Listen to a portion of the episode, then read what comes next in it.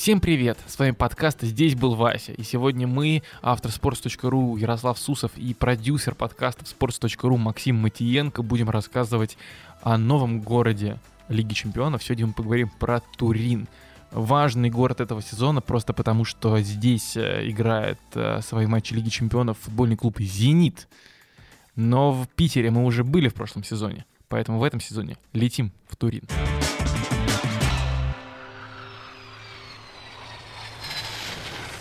Ну что, Максим, ты очень молчаливо начал этот выпуск. э, Давай теперь говори. Что ты знаешь про Турин? Просто столько экспрессий в тебе, ты уже, мне кажется, и избил и стол, и телефон, который лежит у тебя на столе, ты хочешь уже побывать в Турине. Ты уже спросил меня про Турин или, или не услышал? Да, я уже тебя спросил про Турин. Тогда рассказываю. Смотри, открою небольшой занавес наших э, разговоров перед подкастом. Ты спросил, э, можешь ли что-то рассказать, что-то туристическое.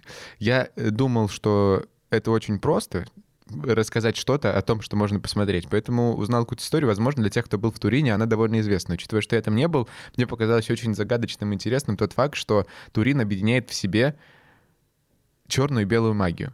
Э, вообще... Черную и белую? Это что, как цвета Ювентуса? Представляешь, как э, ты правильно все заметил и подметил. К этому можно было бы выйти чуть попозже, но ты спойлернул, и ничего страшного. Но очень интересно, потому что существует в мире, э, по мнению каких-то людей, я не знаю, кто основал эту, эту теорию, но есть два треугольника, белый и черный магии соответственно. Э, Треугольник черной магии э, в себя включает три города. Это, конечно же, Турин, поскольку мы говорим про него, это Прага и это Лион. Э, вот такая э, тебе информация про то, насколько это города, обладающие вот такой темной энергетикой. И есть второй треугольник белой магии, к нему относятся Турин, опять же, Сан-Франциско и Лондон. Это очень разные по своей эм, площади, по своей протяженности треугольники, и Короче, я не очень понимаю, а какая, кто а какая вообще логика в этом определении? Потому что я попытался сейчас только что найти в интернете после того, как ты это сказал, и там очень сомнительные сайты объясняют логику этих треугольников, причем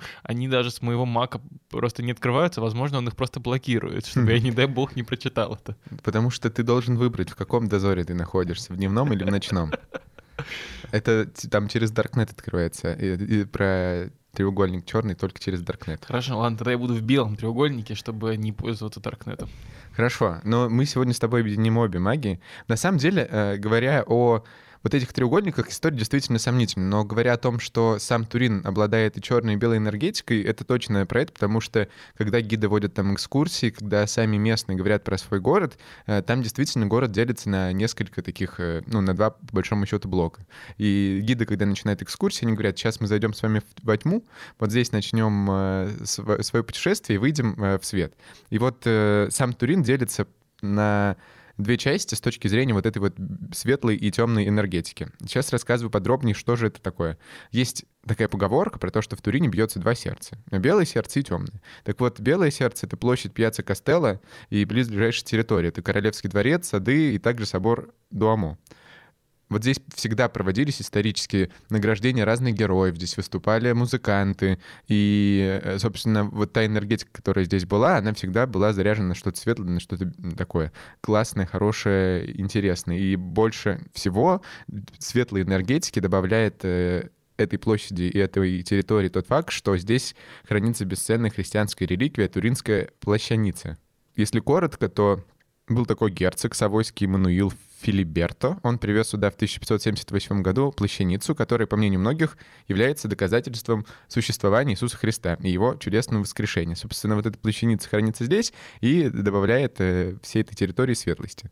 Здесь темное сердце — это площадь э, Пьяццо Статуото. Э, Ярослава лучше с итальянскими... Статуото. Вот, вот так он продемонстрировал. У него лучше с итальянским. Не знаю, почему, правда, у меня лучше с итальянским, э, почему ты так Все считаешь. дело но- в уверенности. ну, пусть Ты будет так. очень Давай, давай. уверенно г- говоришь слова, которых, возможно, даже не Э, существует. Давай, давай, да. Вот Мгм. говорится, что здесь находятся врата ада. На этой площади расположен фонтан Ля Фонтано дель Фрежус. Говорится, что это вот, ну, сам ад, какие-то ворота в него, потому что здесь э, Сосредоточение всех темных сил. Все, все, не запугивай, Макс. Все, поняли. мы Здесь поняли. должна быть такая музыка, типа...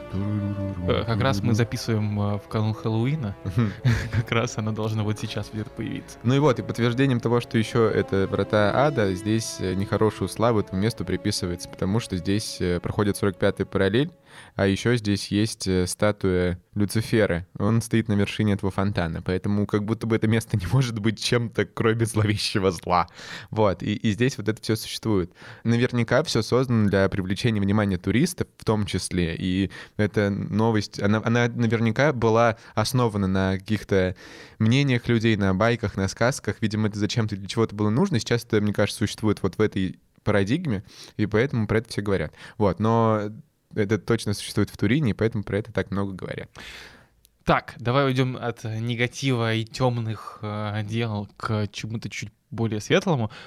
Э, Мы раньше этого не делали в других подкастах, но я не могу не обратить внимание в Турине на больших важных людей, которые здесь родились и которые э, важную роль в истории Турина и вообще Италии и в продвижении итальянской культуры сыграли, потому что многих из этих людей мне очень хочется выделить. В Турине родился э, величайший писатель Умберто Эко, написавший «Имя Розы», «Маятник Фуко» и другие блестящие э, фантастические книги.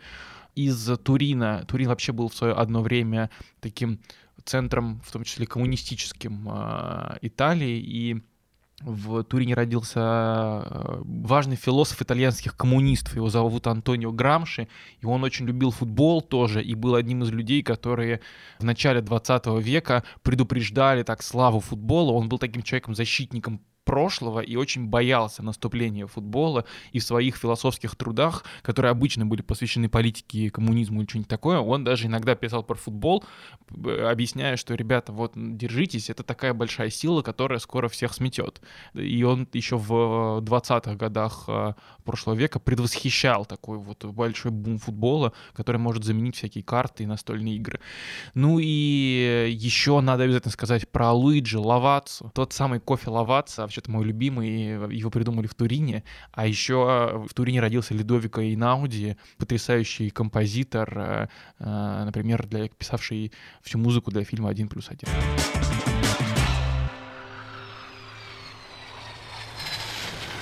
Про магию поговорили, про достопримечательности поговорили, про известных людей поговорили. Пора переходить к футболу. В Турине два супер важных клуба в истории Италии и в истории, на самом деле, всего европейского футбола. Это Торино и Ювентус. С кого начнем? Давай начнем про Ювентус. И этот клуб был основан 1 ноября 1897 года. Мы про то, как появлялся футбол в Италии, мы уже рассказывали. На самом деле мы рассказывали в каждом выпуске, и какая бы страна это ни была, всегда здесь появлялся футбол из-за англичан. Э, Так вот, здесь э, получилось так же, и в Турине э, образовали в общем-то, клуб, который по итогам некоторого времени, которое уделялось голосованию, стал называться Ювентус. Почему Ювентус? Потому что его основали студенты из лицея, знаешь, э, сколько было студентам этим лет? Ну, лет 15-17, наверное. 14-17 лет средний такой возраст участников его, и Ювентус переводится с латинского как молодость, вот, собственно, выразить вот эту идею того, что его основали молодые люди, э, они решили именно так. А еще, мне кажется, это точно были такие юные максималисты, которые хотели выделяться, и поэтому первой формой Ювентуса э, были майки розового цвета. Сейчас майки розового цвета традиционно в Италии носит Палермо. Ну, кстати, у Ювентуса тоже была третья форма э, розового цвета одно время. Ну, наверняка, да, в том числе, чтобы выразить традиции, но просто говоря о розовом цвете Италии, всегда на ум в первую очередь приходит Палермо. Традиционно вместе с э, Ювентусом вспоминаются цвета белый и черный, э, и как белый и черная магия этого города, и как... э, Бьянконеро. Да, я думал, что ты сначала ругнулся и как-то неприятно о ком-то высказался, и напрягся на секунду, потом понял, что, конечно, название вместе с ними э, ассоциируется. Я хотел сказать еще, что, судя по всему, болельщики Ювентуса чуть посдержаннее, чем э, болельщики Бешикташа, потому что болельщики Ювентуса не причисляли к себе э, такого фаната, как э, Майкл Джексон, э, только потому, что он э, пол жизни ходил белым, а пол э, остальной жизни черным. Мне кажется, причина в том, что у болельщиков Ювентуса просто нет орлов. В общем, если рассказывать об истории клуба, э, то вот что случилось. В 97 году образовались, через три года впервые они сыграли в национальном чемпионате. Первый титул выиграли в 905 году, получается, спустя 8 лет после образования. Не знаю, как это оценивать, много это или мало, э, но первый титул они выиграли именно тогда. Э, в 906 году президентом Ювентуса стал Альфред Дик, но он ненадолго там э, задержался и быстро покинул команду.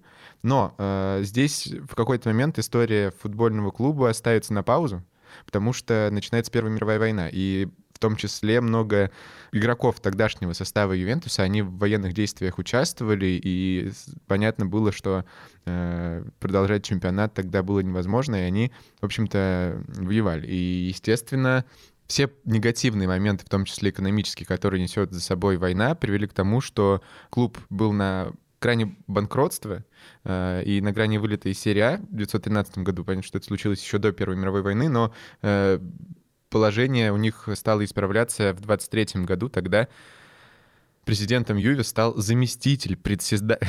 Господи, э, должность как будто откуда-то из России э, в каком-то департаменте окружном стал президент, э, заместитель председателя итальянского концерна Fiat Эдуардо Аньели. И на самом деле с фамилией Аньели очень многое в истории клуба связано.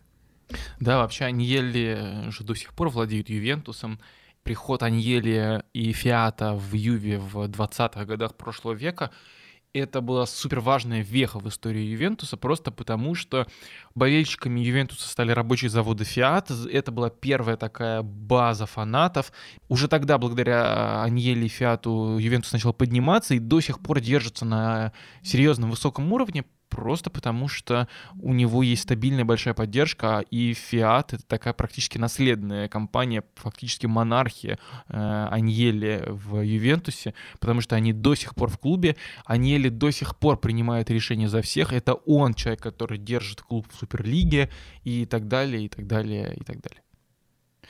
Вообще, а говоря об Аньеле, тоже еще очень важно сказать, что игроки в самое разное время очень с большим уважением относились к нему. Почему я говорю э, так? Потому что э, пересматривал некоторые документальные фильмы готовясь к нашей записи, и, в общем-то, игроки, которые говорили об Аньеле, они говорили, ну, вот в частности в этом фильме, про который я говорю сейчас, э, они говорили про Джованни Аньеле. Они говорили, что это не просто человек, который определяет экономические, там, стратегические решения клуба, это человек, который влияет на стиль, на образ клуба, который, ну, в общем-то, является вот этой частью идеи и э, визуализируется во всем, что делает клуб и на поле, и за его пределами, как он выглядит и как себя ведет. Мировая война, и тогда для Ювентуса было действительно ключевое важное событие, потому что в этот момент, э, на период с 43 по 45 год, Ювентус перестал называться Ювентусом. Он стал называться Ювентус Чизиталия. Это название фирмы по производству машин. Тогда президентом клуба стал э, Пьеро Дузио, а Фиат стал спонсором Торино. И все вернулось на свои места — уже позже, э, после Первой мировой войны, тогда снова они стали называться Ювентус, и тогда э, управление взял на себя Джованни Аньели. Это, собственно, сын президента Ювентуса, который первый э, от Фиат стал их директором, их президентом, их молодцом. Молодцом, хорошо. И говоря про Ювентус, надо сказать, мне кажется, еще про одну историю, важную для традиции клуба и для его истории. Это про прозвище футбольного клуба «Ювентус». Мы все знаем его как старую сеньору, но вообще-то в Италии Ювентус не называют старой сеньорой. В Италии Ювентус называют Гобби или Горбатый. А, в чем как бы прикол? Э, никто не знает. Очень много в Турине с этим связано. Да, но есть несколько версий, почему именно Гоби, почему именно Горбатые. Одна из версий в том, что в конце 19 века у туринцев был, была розовая как раз-таки форма, и она была с капюшоном, и э, как бы перед выходом на поле эти капюшоны снимали, и получалось, что у них как будто горбы на спине. Но эта версия ничем не подтверждена, это вообще такая байка, потому что э, ни одной фотографии с этими капюшонами нет.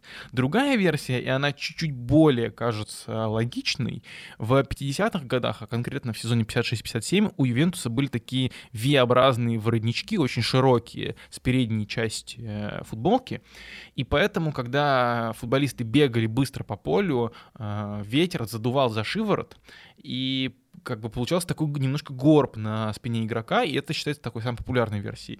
Э, Еще одна причина, почему могут так называть, она исходит из второй, она в том, что стадион Ювентуса, на котором играли, играли на стадионе Бенита Муссолини тогда, и он очень криво был построен, потому что никто не учитывал при Э, постройки «Розу ветров», и так получалось, что на стадионе очень сильный ветер, и тут там реально просто задувало. Поэтому, вероятно, с этого и пошло прозвище «Горбатый» или «Гобби».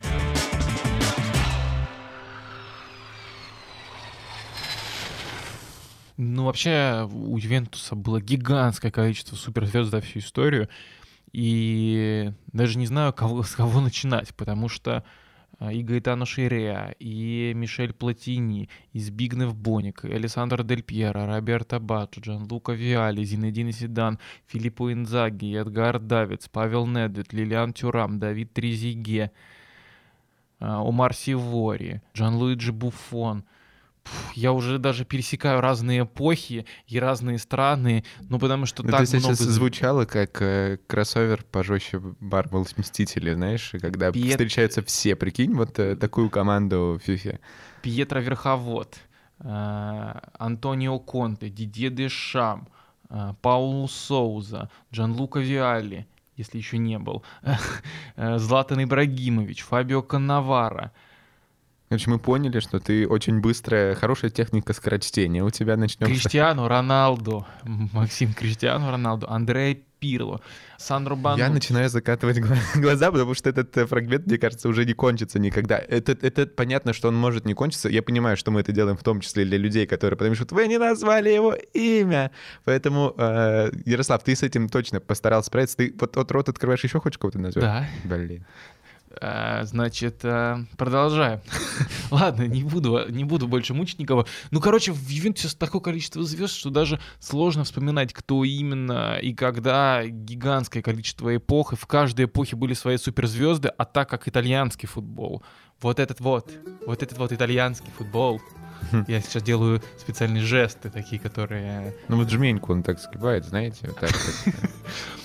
Когда итальянский футбол был популярен э, и силен за всю, наверное, историю футбола. Он, наверное, один из самых стабильных. Сложно вспомнить время, когда у итальянцев не было сильной сборной, которая бы ничего не добивалась. И все это время, так или иначе, Ивент поставлял игроков э, и в сборную Италии, добивался успехов.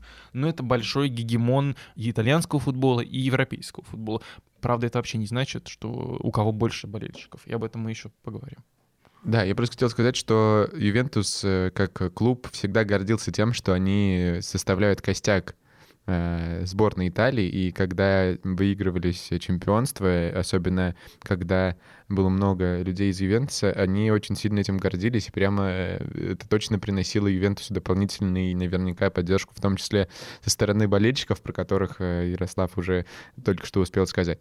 Ну да, потому что в победном составе чемпионата мира по футболу 1934 года было 9 игроков Ювентуса, в 1938, правда, было всего 2, но в 82 году чемпионат мира 6 игроков Ювентуса, 2006 5 игроков Ювентуса. Да, наверное, это не костяк, не все э, суперзвезды и не большая часть игроков, но если смотреть на составы, то это почти всегда лидеры, либо игроки стартового состава и в 2006, и в 34, и в 82. Поэтому, может быть, Ювентус не всегда был базовым клубом сборной, но он всегда поставлял в нее лидеров и важных очень людей для этой команды. И не только для Италии. Мы поговорили про то, что не хватало и переживали и болельщики, и футболисты того, что не хватало интернациональных всяких достижений. Так вот, э, первое случилось э, в 85 году. Тогда в финале сошлись Ливерпуль и Ювентус. И там, на самом деле, было очень э, такое неприятное событие. Это случилось 29 мая.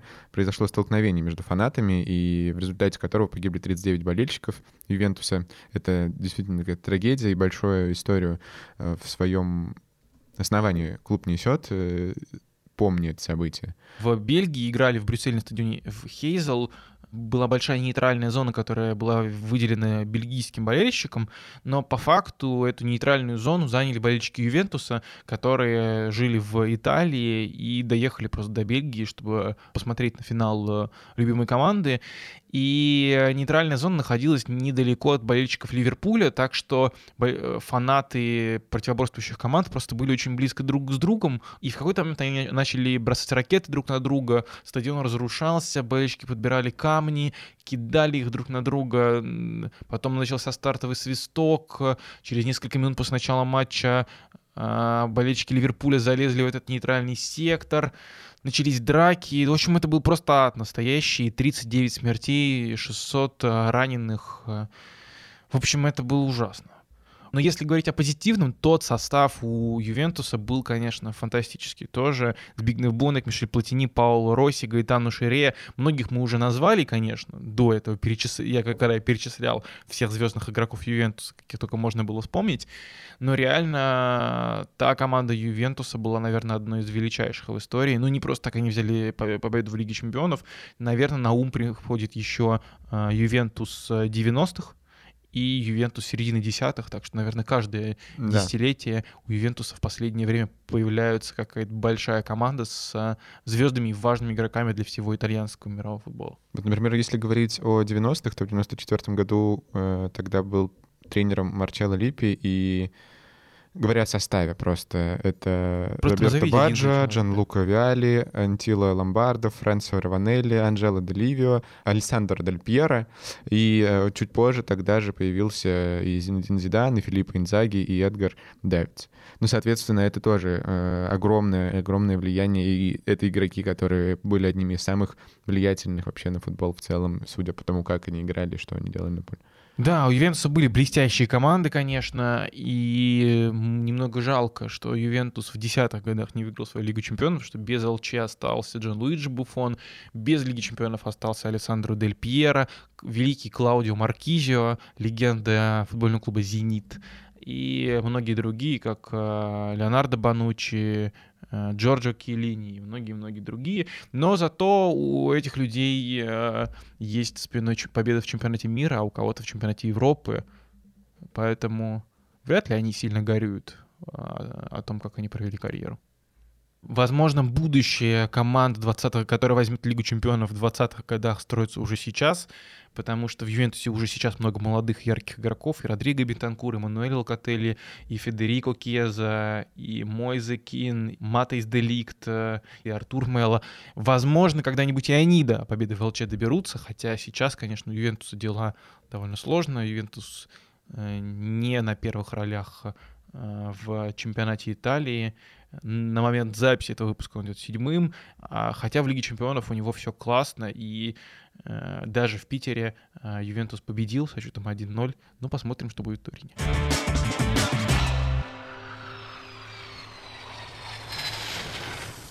А теперь расскажем немного про Торино. Торино вообще это клуб, за который в Турине в самом болеют больше, чем за Ювентус. Это кажется парадоксом, но э, Ювентус гораздо больше известен э, в других странах, он популярен у российских болельщиков и европейских болельщиков, но не так сильно у итальянцев и у именно туринцев.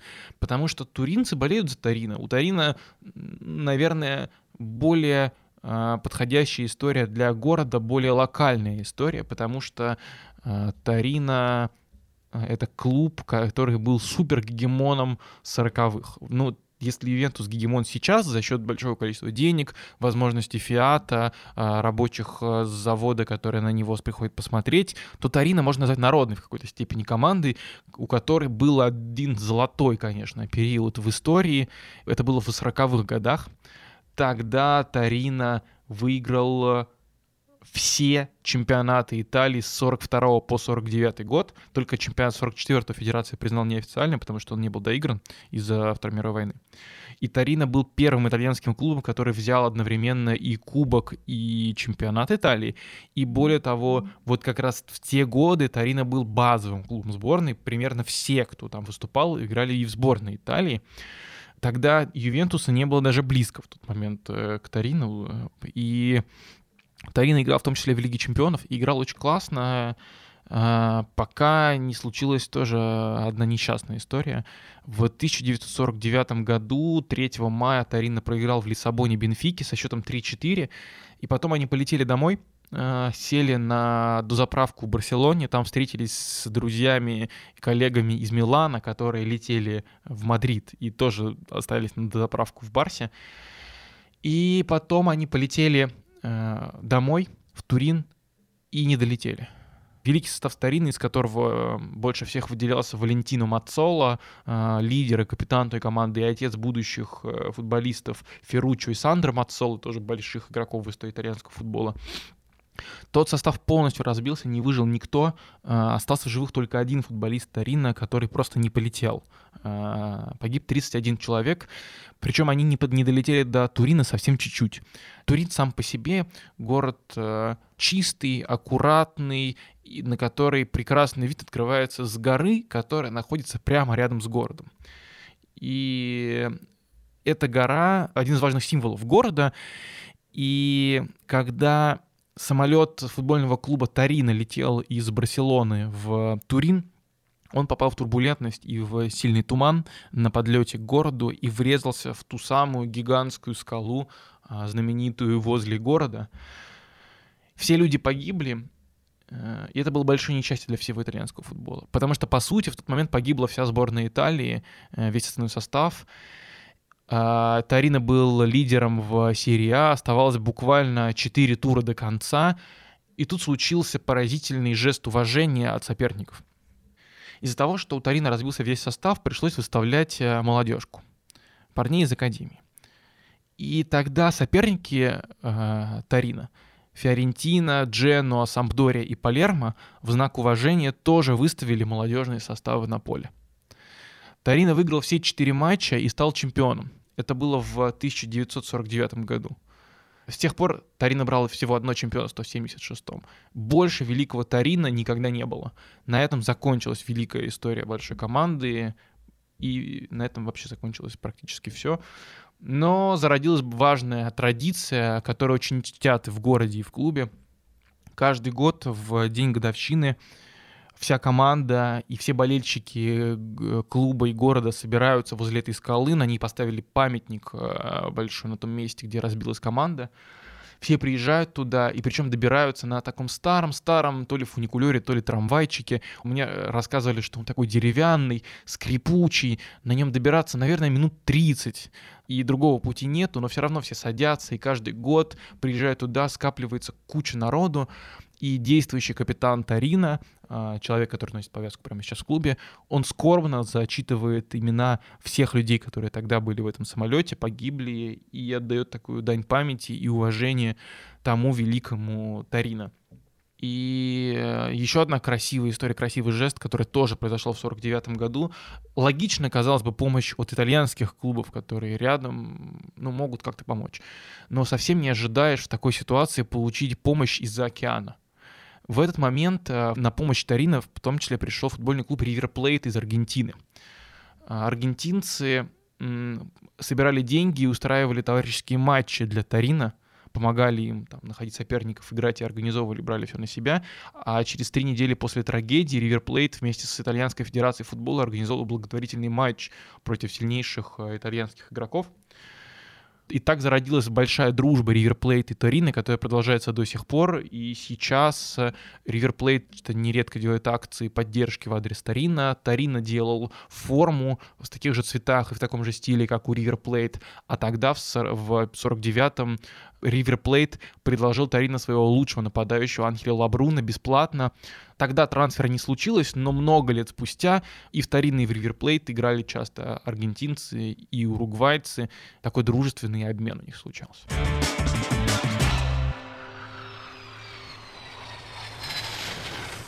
Вообще, надо сказать, что мое такое адекватное знакомство с э, Ювентусом проходило момент, когда я только переезжал э, из Украины в Россию, и тогда в то время очень ярким игроком в российском чемпионате был Красич я не знаю, он, возможно, выглядел как э, человек, когда тебе, не знаю, 9 лет, ты хочешь быть на него похожим, потому что он какой-то такой необычный, такой с длинными волосами, какой-то, ну, классно он играл тоже, и это было точно прикольно.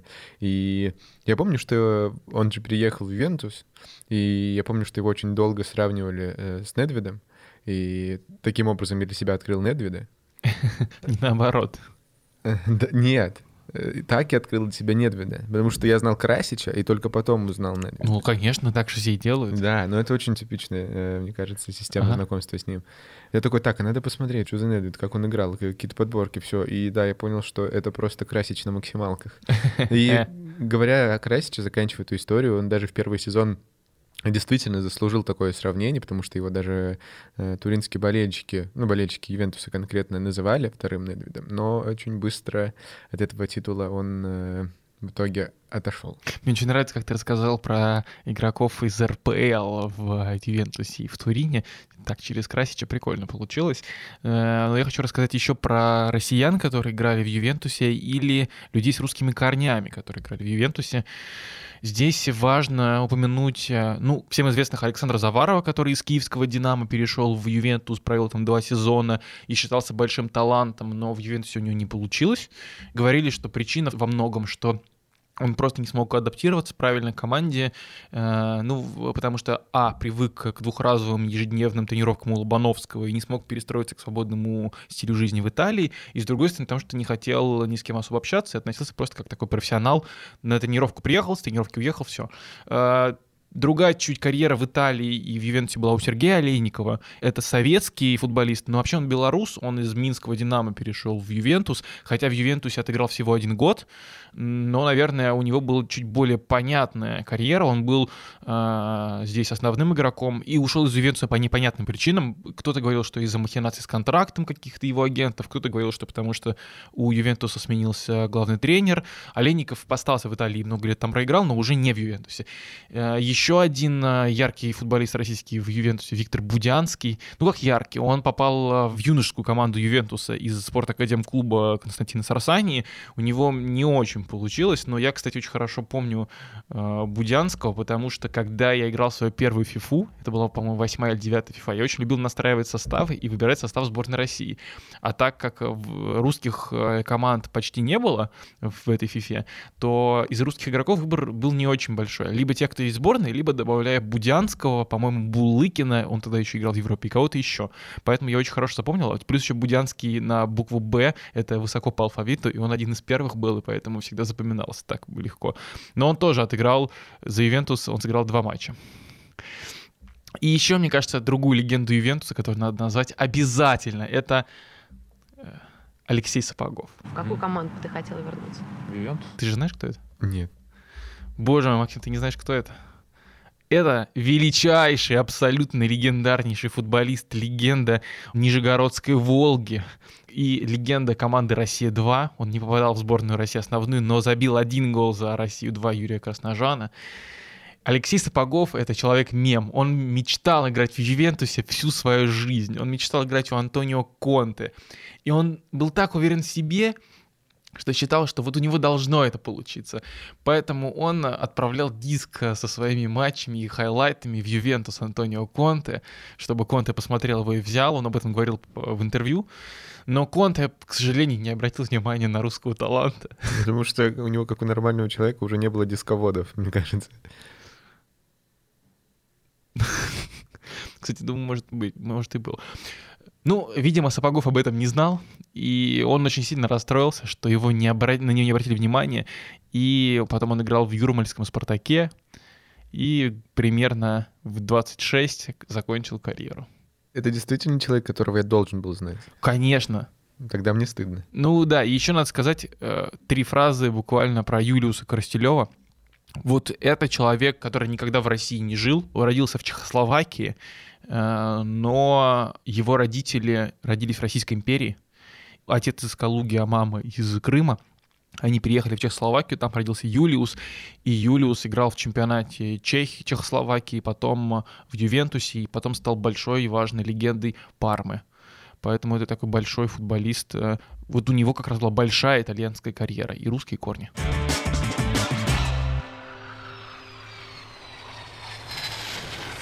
Еще хочется рассказать историю про человека, который, это будет удивительно, но он объединяет Ювентус и Торино. Э, Его зовут Леонардо Бануччи.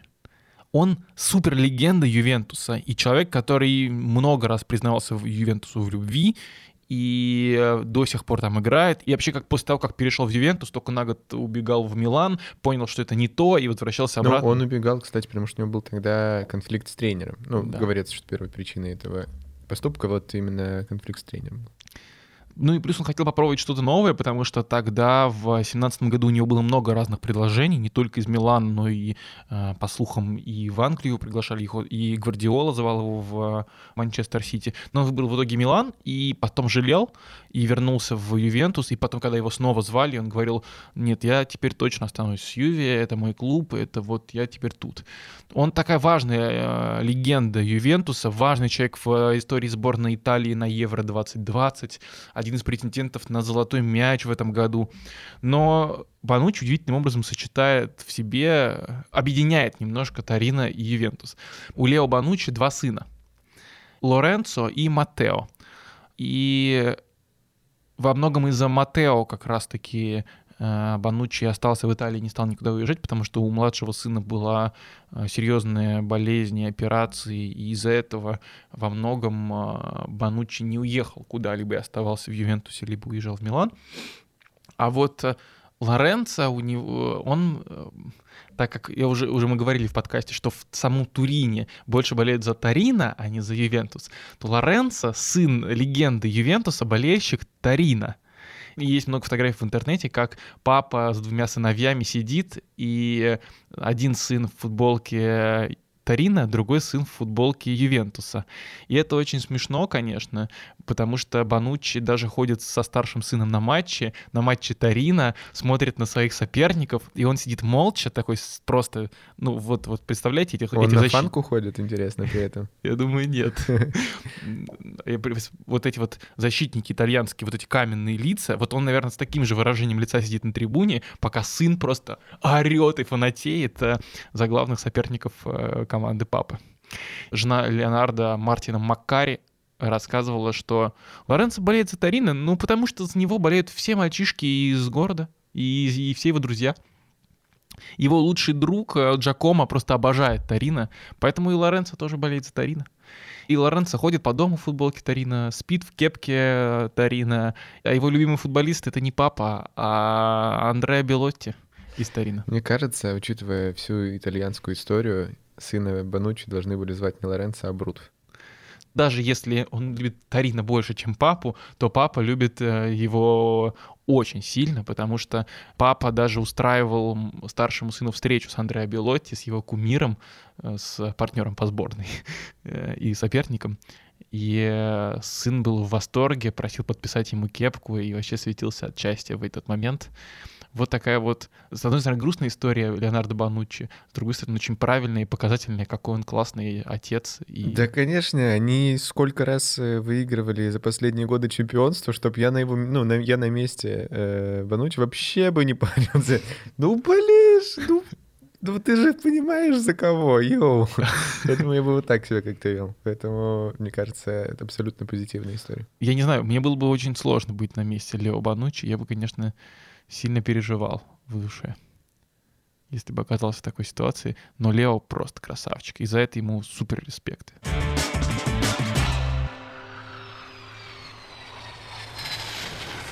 А теперь позвоним а, Льву Кацу, итальянисту, переводчику с итальянского, большому эксперту и любителю Турина. Лев, доброе утро. Доброе утро.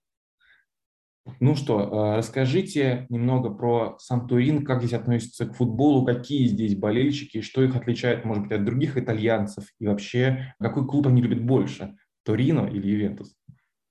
Ну, как э, вы, наверное, знаете, существует довольно распространенное убеждение о том, что в Турине болеют прежде всего за Турино, э, за Ювентус болеет вся остальная Италия.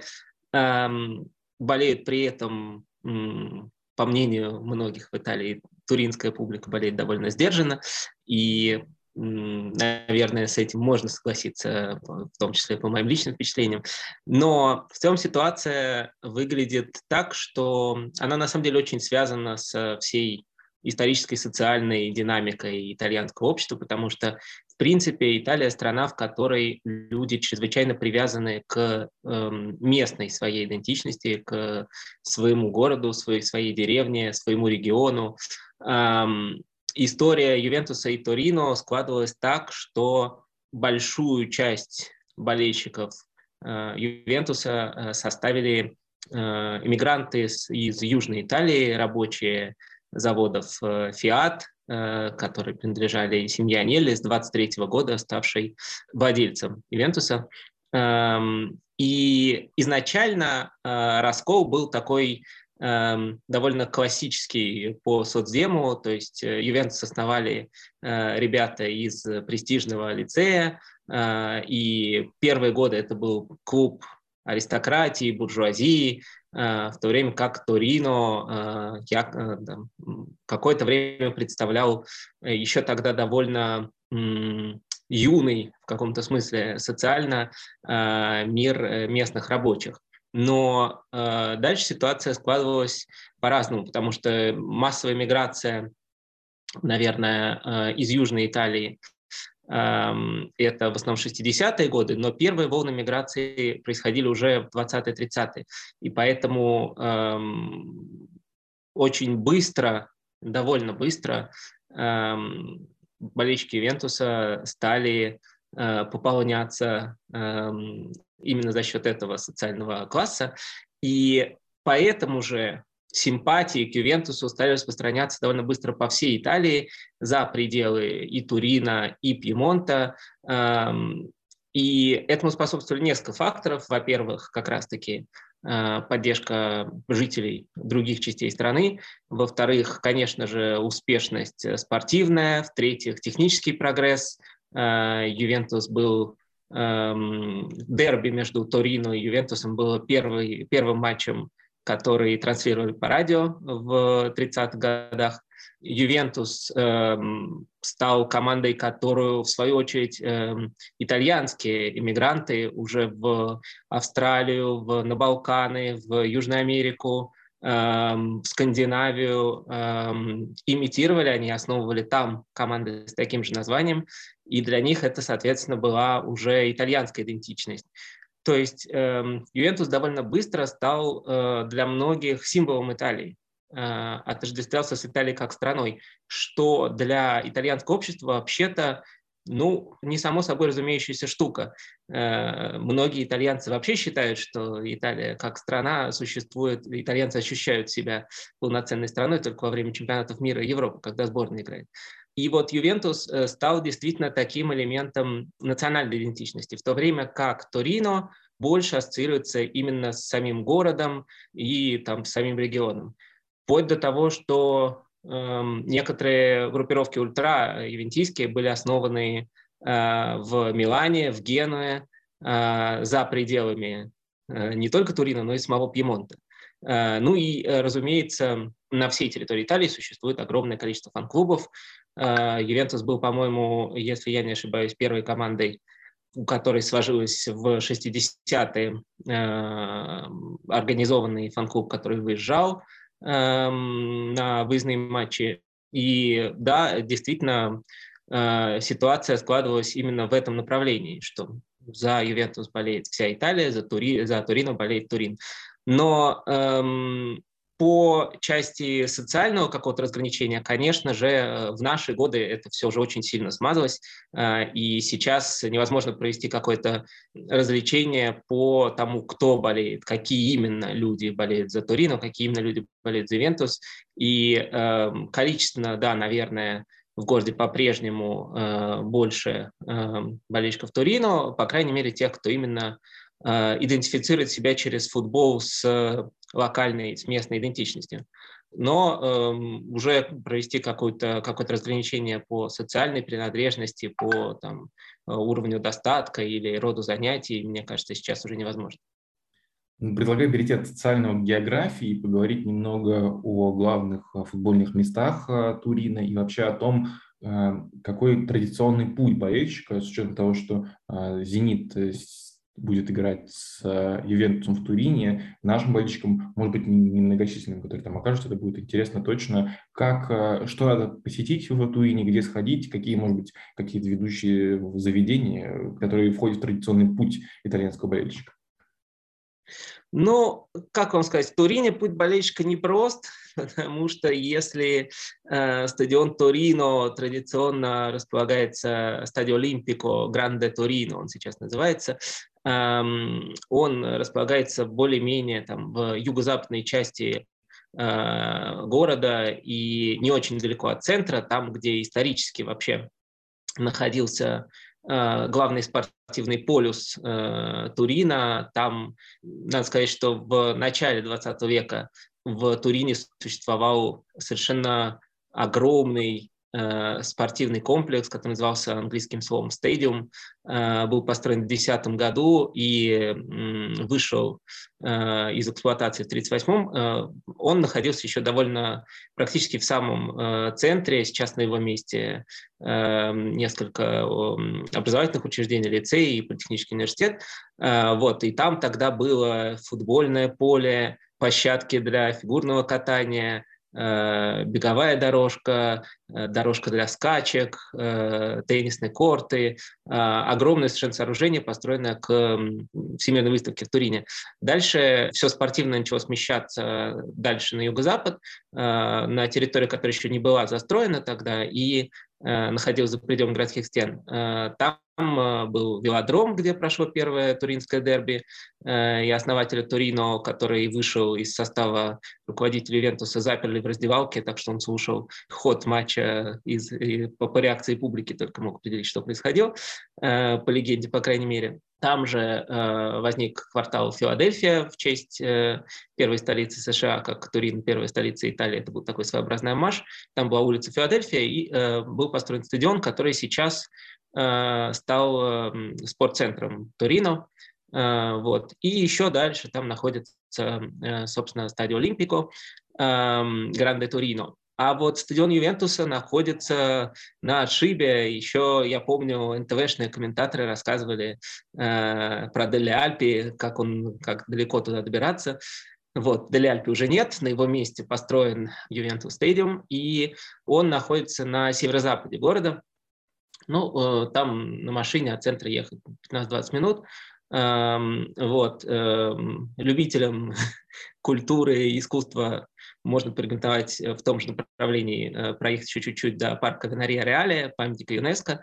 Эм, там прекрасные дворец и сады но э, какого-то специфического маршрута болельщика в связи с как раз удаленностью стадиона, э, по крайней мере, болельщика Ивентуса не сложилось. Э, более того, Ивентус стал, поскольку, эм, как вы знаете, это первый собственный футбольный стадион футбольного клуба итальянского Ивентус Стадиум, это, в общем, полноценный девелоперский проект с гостиницей, больницей, с торговым центром. То есть, в общем, идея была именно в том, чтобы болельщик проводил как можно времени там. И это сейчас э, и происходит. Это, конечно, такой очень капиталистический э, сюжет, но да, это работает. Э, это работает даже при том, что э, в Турине очень много обсуждают высокие цены на билеты на стадион Ювентуса. Э, Ювентус на этой почве поссорился и с своими фанатами утра. Эм, вот. И э, несмотря на это, все равно стадион очень хорошая посещаемость, он приносит очень стабильный доход и болельщики проводят время там. Если говорить о праздновании, то э, у фанатов является главная площадь Санкарва. Это, в принципе, э, один из э, центров, одна из центральных площадей города, одна из самых элегантных, изящных. Туринцы ее называют городской гостиной. Э, к сожалению, там во время финала 2017 года произошла трагедия, погибло три человека и пострадало э, еще несколько десятков, по-моему, 150 человек пострадали в давке, поэтому это и тоже место отмеченной трагедии. Э, такие основные, я бы сказал, места сейчас. Все центральные, центральные улицы и площади, конечно, болельщикам из Петербурга можно горячо порекомендовать исключительно эстетически. Ювентус в последние годы особенно – это большой бизнес, это клуб, который торгуется на бирже, это клуб, который а, сильно увеличивает спонсорские обороты, который подписывал Криштиану Роналду не только для спортивных результатов, но и для увеличения коммерческой привлекательности. Вот это вот э, коммерциализация, и как вы сказали, что э, стадион, новый стадион – это уже больше даже девелоперский проект э, с учетом того, что вокруг него происходит. Это не отпугивает болельщиков от такого традиционного духа футбола в Турине? Ну, это действительно предмет большого количества разговоров, э, очень много недовольных, но я бы не сказал, что э, это стало какой-то проблемой э, для там, для клуба. Другое дело, что там на спортивном уровне э, эта политика э, не принесла убедительных результатов, по крайней мере, во второй половине десятых годов. Но в городе так или иначе образу Ювентуса надо сказать, что э, капиталистическая модель э, вполне соответствует. Э, многие противники, многие хейтеры Ювентуса э, ассоциируют его с эм, властью большого капитала, властью Аньелли, эм, с совойской аристократией э, местной пьемонтской. Вот. Это всегда была команда команда власти. И поэтому как раз логично, что на эту, эта команда задирает цены на билеты.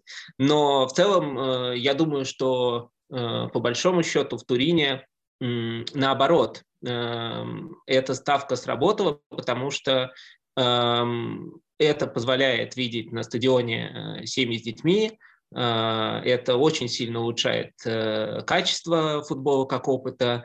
Это, ну, естественно, там Э, даже в итальянском языке используются теперь все эти английские хэштеги match day, э, да, то есть время, которое люди проводят э, все воскресенье в каком-то вокруг стадиона, эм, проводят вместе время, это действительно качественный опыт свободного времени, связанного с там, здоровым образом жизни, с какой-то э, семейной истории. Вот. И я думаю, что положительный эффект от э, этой политики все-таки перекрывает отрицательный. Да, э, действительно, доступ э, становится не, не, не дешевым удовольствием, это правда. Но это связано, в общем, в целом с реалиями современного футбола, э, под который Ювентус как-то пытается подстраиваться. У меня еще такой вопрос э, про Кальчополи тот такой неприятный период в истории Ювентуса. А, как это тогда произошло, как к этому относились болельщики и как часто сейчас вспоминают то темное время э, в истории клуба? Вы знаете, в последнее время появилось некоторое количество ностальгирующих по Лучану Моджи. Это, все, это, в общем, логичное следствие чрезвычайно неудачной политики руководства клуба особенно на трансферном рынке. Но в целом эм, я бы не сказал, что об этом вспоминают особенно часто. Э, действительно, тогда это был большой удар для всего сообщества болельщиков по всему миру. Было очень разное, очень полярное отношение. Э, непонятно было, как э, даже мне было не очень понятно, с чем, с кем себя идентифицировать после этого. Но благодаря успехом последних, э, последнего десятилетия, мне кажется, что эта тема была несколько э, отодвинута в историю. Э, первое время Андрей Аньель еще пускал какие-то полемические стрелы по поводу количества звезд, количества скудетта, э, звезды на стадионе там обсуждались очень бурно, я помню. И в целом осталось ощущение несправедливости э, отобранного титула. И непропорциональности распределенного наказания. Но сейчас, мне кажется, эта травма уже преодолена, плюс э, наступила новая большая травма, связанная с пандемией, и э, в свою очередь там для Ювентуса травматичные все последние три года, Роналду, Сарри, Пирва и то, что происходит теперь. Поэтому сейчас эта тема не, не очень в повестке дня, но, конечно, подвиги Паратича и Керубини на трансферном рынке некоторых иной раз нет, нет и заставят вспомнить, как Лучано Моджи приезжал и подписывал человека, где бы он ни был, сколько бы он ни получал. Да, но сразу оговоримся еще раз для тех, кто не знает, что такое кальчополи. Это история, когда Ювентус из-за скандала с э, ну, неизвестно, правда или нет, с договорными матчами, и тогда под расследованием были многие клубы, но Ювентус получил самое жесткое наказание, и у него отобрали чемпионский титул и опустили в серию Б, из которой клуб потом возвращался. У меня еще такой вопрос, он уже как будто стал традиционным для нашего подкаста. Так уж получилось, что мы записываем выпуски в Манчестере и в Лиссабоне. Я думаю, вы догадываетесь, какой будет вопрос. Э, э, что значит Криштиану Роналду для Ювентуса, хоть он и поиграл буквально три года, но успел ли стать большой важной фигурой, и как к нему относятся уже после ухода? Ну, э, можно вспомнить еще один кусочек футбольной географии, о котором я забыл упомянуть. Э, дело в том, что э, на противоположном берегу реки По, э, противоположном от городского центра, Э, это такая довольно холмистая территория, и там э, много роскошных домов, где селится местная буржуазия, местная элита. Вот. И, конечно же, вилла Криштиану Роналду э, находилась именно там. И многие туринцы, они упоминали, телеведущая Лучана Летицетто жила неподалеку от него, эм, вот, и говорила «мой сосед Роналду». Эм, я, не, я думаю, что в основном Э, Криштиану остался фигурой э, очень э, отстраненной. Я вообще ничего ни разу о нем не слышал. Типа вот Криштиану на Туринской площади устроил пранк, там удивил, переоделся, поиграл с детьми, не знаю, или еще что-нибудь. Мне кажется, что вот Криштиану это вот тот супер лухари вип, который живет на, на вилле, на, на, вот там, где они все живут, но только он самый вип из випов. Эм, и мне кажется, что в городе он своим не был, не пытался стать э, к его, как бы, собственно, не, не, претензия даже к нему, э, да, он, он сам по себе, он самостоятельный, он самостоятельная э, бизнес-единица, он работал на себя, он уехал из Турина, когда захотел в самолете в Лиссабон, еще даже не, не зная, где он будет играть, э, просто, ребят, знаете что, я поехал, вот, поэтому нет, о нем не вспоминаю, вспоминает и, в общем, особо не жалеет. Самостоятельная бизнес-единица – это просто класс. Я себе словарик запишу, буду это использовать. У меня еще есть вот такой вопрос э, по поводу Криштиану мы поговорили и поняли, что Криштиану далеко не главный кумир э, Ювентуса даже последних лет. А кто те футболисты, о которых больше всего вспоминают в Ювентусе, кто считается главными легендами? Мы уже просто говорили э, с Максом чуть-чуть в подкасте про великие составы Ювентуса и поняли, что перечислять звездных игроков это, это весь подкаст просто займет. Э, поэтому кого надо выделять больше всего, кого больше всего, сильнее всего любят? Ну, здесь есть, конечно, исторические фигуры типа Бониперти, автора бессмертного высказывания э, «Победа не важна, это единственное, что имеет значение». Э, ну, э, сложно перевести, да, победа не просто важна, победа не, не имеет значения, это единственное, что имеет значение. Эм, можно вспомнить Сивари, можно вспомнить Платини, э, вот, э, но я бы сказал, что, безусловно, бессмертие обретают люди, именами которых называют сектора стадиона, поэтому Гайтану Ширея, конечно. Э, собственно, один из э, элементов э, нового стадиона – это аллея звезд, и в среде болельщиков Ювентуса очень долго и много обсуждают каждую новую звезду. Когда Конте возглавил Интер, было много споров о том, что надо отобрать у него звезду. Там сейчас, по-моему, 50 звезд, поэтому, как вы понимаете, легенд действительно хватит на целый выпуск. Э, мне, конечно, моему поколению э, хочется, безусловно, ответить Дель Пьеро, но это скорее связано с тем, что фигуры такого такого класса, вот во всех смыслах слова, не только спортивном, но и человеческом, э, Ювентусу очень не хватает. Не хватает лидера, который воплощал бы в себе умение, во-первых, э, в любые времена, хорошие и плохие, э, выйти к журналистам, спокойно с ними поговорить, не каким-то образом э, не э, становиться Эм, никогда не представать в невыгодном свете, не э, представлять в невыгодном свете команду, клуб, Эм, это, в общем, дриблинг похитрее того, что Алекс исполнял на футбольном поле, потому что он прошел и Кольчополь, и серию B, э, и травмы, и э, даже вот эту историю с там, непродлением контракта, когда он предложил публично подписать контракт на любую сумму, и в результате чего сильно рассорился с Анелли. А, и э, был вынужден закон, э, закончить карьеру в Ювентусе, но отправиться играть там в, на другие континенты. Вот такого человека сейчас, э, конечно, не хватает, и поэтому мне кажется, что там за последние десятилетия его имидж как легенды Э, безусловно, укрепился, хотя он, в общем, комментирует э, футбол, э, фигурирует регулярно в телеэфире, вот, и, в общем, еще вполне активен как живой человек, слава богу, эм, дай это бог. А так, конечно, Бониперти, Ширея, Сивари, вот это те имена, которые входят, безусловно, и пантеон.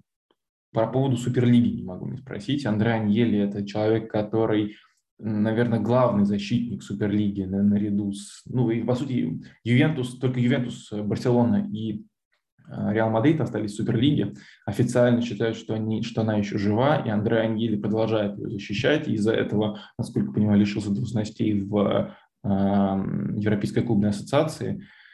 Э, как к этому относятся болельщики Ювентуса? Вы хотите Ювентус в Суперлиге? Или как вообще к этому относятся в Италии и вообще и в русском комьюнити, может быть, в том числе?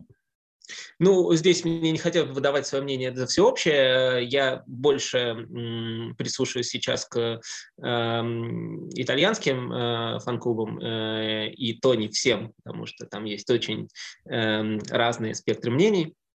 Вот. Но мне кажется, что, честно говоря, э, Суперлига э, максимально э, непопулярный проект в, среди всех поклонников команды, при том, что многие разделяют ту неудовлетворенность э, УЕФА и, э, и ее непрозрачностью, негибкостью, разными другими э, проблемами, которые привели к идее Суперлиги, но настолько это было нелепо и настолько сейчас кажется невообразимым, что Аньели выступает на совете директоров и продолжает что-то говорить про организацию, у которой до сих пор нет даже офиса, э, ну, э, это просто невозможно комментировать. Э, я не знаю. При этом, поскольку тем временем дела у команды идут все хуже и хуже, и опять же, мало того, что Э, результаты спортивные плохи, но просто э, сам э, менеджерский стиль чрезвычайно противоречив. Сначала мы отказываемся от старого в пользу нового, потом мы новое отвергаем в пользу еще более нового, вообще зеленого, потом мы зеленое отвергаем тоже и зовем старое, э, которое должно быть новым, и э, получается полный абсурд. Эм, вот. В этом смысле э, человек еще занимается какой-то суперлигой, которая родилась и тут же умерла. Э, ну, я не знаю, как к этому можно относиться серьезно, может быть, кто-нибудь относится, но я пока что ни, ни, никаки, никакого особого энтузиазма среди болельщиков Ювенца в эту сторону не, не наблюдал. Супер. Ну, мне кажется, получилось классно, интересно, и мы обо всем поговорили о насущном и о современном, и вспомнили исторические какие-то вещи, и поговорили про те вещи, которые невозможно э, не знать, э, не, не точнее, невозможно знать, э, не находясь, не понимая Турин и Италию. Кажется, получился глубокий, яркий, интересный разговор. Спасибо большое, Лев. Было классно. Спасибо вам.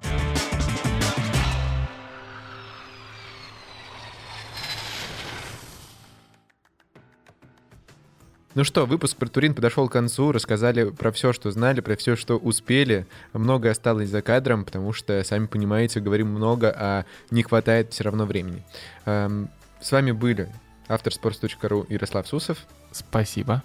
И продюсер подкастов Максим Тенко. Слушайте нас на любых удобных платформах. Яндекс Музыка, YouTube, Apple подкасты, Google подкасты, Spotify. Всем пока.